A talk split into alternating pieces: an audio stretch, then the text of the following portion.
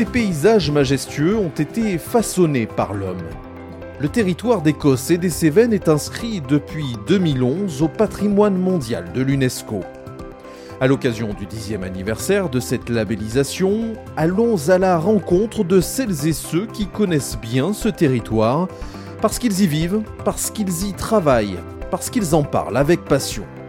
Ce podcast est réalisé par la marque de cosmétiques L'Accent, en partenariat avec Midi Libre et l'entente interdépartementale Cossé-Cévennes. Épisode 9 La relance de la laine. Je voyais cette laine qu'on tondait chaque année, qu'on jetait. Et du coup, voilà, dès que j'ai pu, je me suis dit, il faut faire quelque chose avec ça. Et ça tombait bien. Il y a vraiment un vent nouveau qui souffle euh, sur la laine. Pendant des siècles, les moutons ont été élevés prioritairement pour leur laine, d'où leur surnom de bête à laine. Mais après l'âge d'or, du XVIIe au XIXe siècle, l'industrie lainière a fortement décliné. En Cévennes, plusieurs initiatives visent à renouer avec cet artisanat.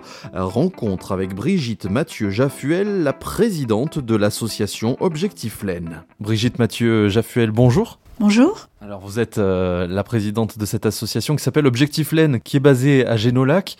Euh, parlons un petit peu de, cette euh, laine que vous utilisez, que vous transformez. C'est bien ça la vocation première d'Objectif Laine?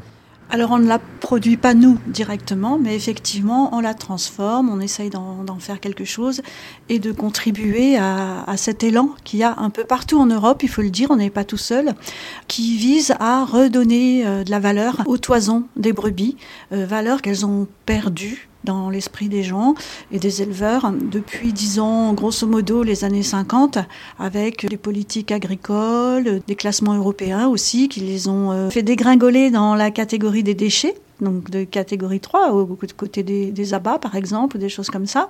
Et donc, n'ayant plus de valeur, eh bien, elle a perdu toute raison d'être euh, préparée par les éleveurs, parce que pour avoir une belle laine, il y a des choses à savoir. Et voilà, donc il y a un élan en ce moment vraiment un peu partout. Beaucoup de structures comme la nôtre se montent un peu partout en France. Il y a même une fédération au niveau européen à laquelle on appartient. Et euh, on essaie, à travers des projets sur des filières courtes, de redonner du souffle à, cette fibre, à, ce produit qui, il faut bien le dire, est quand même vieux de 10 000 ans, a plein de vertus que ce soit euh, l'isolation contre le froid, contre le chaud. Elle est élastique, elle, est gonflante, euh, dans le sens où on peut en faire des matelas. Chaque race de brebis une laine potentiellement différente. On ne fait pas forcément la même chose avec telle ou telle race. Certaines, on peut faire du fil, mais d'autres non. Donc ça sera plus consacré à du feutre ou à du matelassage, ou etc. Mais il faut savoir que toute race de brebis, toute laine peut avoir une destination. Quand est-ce que vous avez euh, vous êtes emparé du sujet? On va dire que Objectif Laine a été créé et que vous avez voulu euh, redonner ces lettres de noblesse, j'allais dire, à, la laine. Je travaillais au Parc national des Cévennes il y a quelques années et euh, on m'avait demandé de monter une fête en lien avec l'inscription au patrimoine UNESCO. Et j'avais proposé une journée de la laine par rapport aux brebis. J'ai eu moi-même des brebis longtemps et j'étais pas très contente d'être obligée de jeter les toisons puisqu'on ne trouvait pas preneur. Et du coup, on m'a donné carte blanche. Et donc, il y a dix ans maintenant, j'ai monté, j'ai créé, euh, mais dans le cadre de mon travail, hein, euh, la journée de la laine. Et puis, le jour où j'ai pris ma retraite, eh bien, j'ai monté l'association Objectif Laine. Et puis, euh, il a été convenu que Objectif Laine reprenait l'organisation de cette fête en partenariat avec le Parc national, mais toute l'organisation nous incombe. Et cette année, on va fêter les dix ans. Et donc, c'est autour de Génolac que ça s'est passé, cette journée de la laine, parce qu'il y a également un café tricot, y a des artistes feutriers, etc. Donc, sur Génolac, il y a là un peu un gisement ou un ferment de quelque chose autour de la laine. Donc, on s'est dit, ben, c'est assez cohérent, et c'est parti comme ça. Et puis, tout un tas d'actions se sont mises en place hein, depuis euh, ces dix dernières années. Donc, quel est votre champ de compétences, j'allais dire? Quelles sont les initiatives que vous avez prises? Alors, euh, l'association, s'est créée il y a quatre ans et euh, elle a deux objectifs. Le premier, c'est de recommencer à collecter les toisons des brebis des Hautes-Vallées Cévenols. On se cantonne aux petits troupeaux, c'est-à-dire les troupeaux de 2 à 60 brebis, et on essaye de les faire laver, ces toisons, carder, Et ça va venir cette année produire du fil, puisque c'est la, première année aussi qu'on a des toisons euh, qui peu à peu on progresse. Les éleveurs progressent aussi dans leur chantier de tonte et on a des laines très propres. ça c'est le premier objectif, la collecte, et essayer que l'éleveur y trouve un petit complément de revenus parce que le but c'est ça. Le deuxième objectif, on se positionne en tant que, pas encore agréé, mais la démarche est en cours, centre euh, de formation. C'est-à-dire, c'est bien beau de collecter les laines, mais si personne ne sait euh, s'en servir, euh, ça ne servirait à rien. Donc, on propose tout un calendrier de stages ou d'ateliers. Ça peut être une demi-journée, ça peut être un jour, ça peut être cinq jours, autour de tous les savoir-faire liés à la laine. Et je vous garantis qu'il n'y a pas que le tricot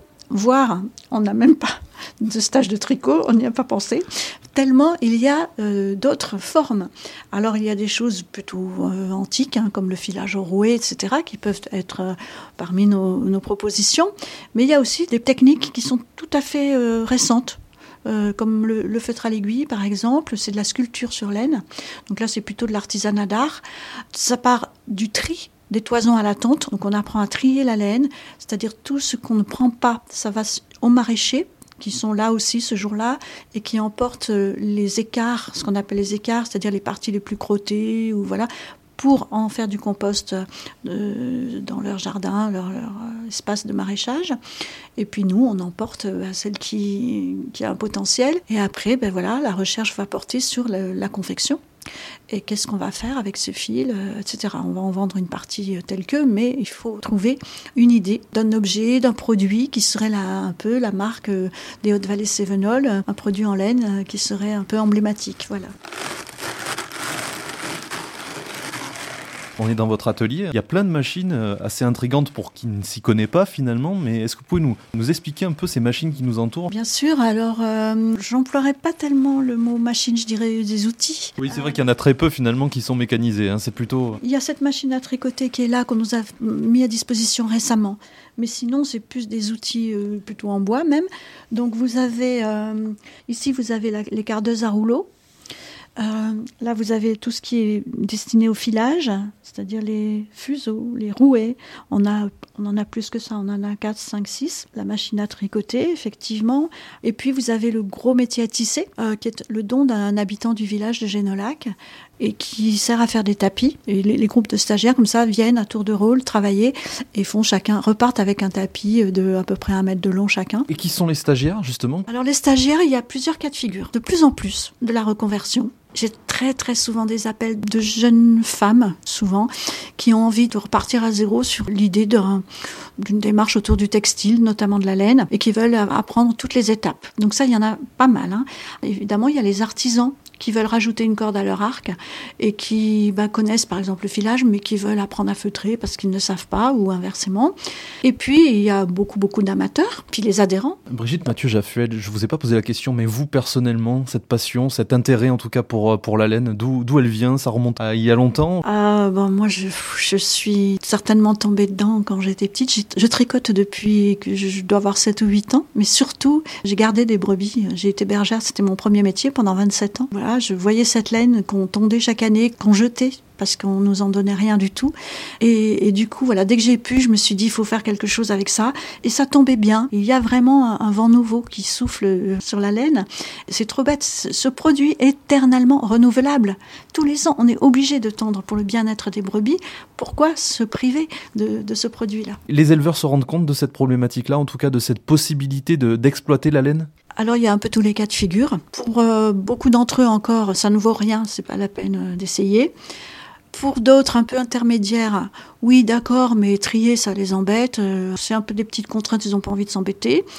Et puis pour plusieurs, nous on a 4-5 éleveurs dans l'association, bah, c'est une, redécouverte et ils sont ravis et ils, prennent ça très à cœur. Prochain épisode de ce podcast, on va parler de la pierre sèche. Qu'est-ce que ça vous évoque, Brigitte Mathieu Jaffuel? La pierre sèche, c'est beaucoup de choses pour moi, la pierre sèche. Ces paysages de pierre sèche. La pierre sèche, en fait, il n'y a pas de ciment. Donc il y a toute la place pour le milieu naturel, les petites herbes, les petites plantes qui s'insinuent dans les interstices des pierres, eh ben les brebis, elles adorent ça.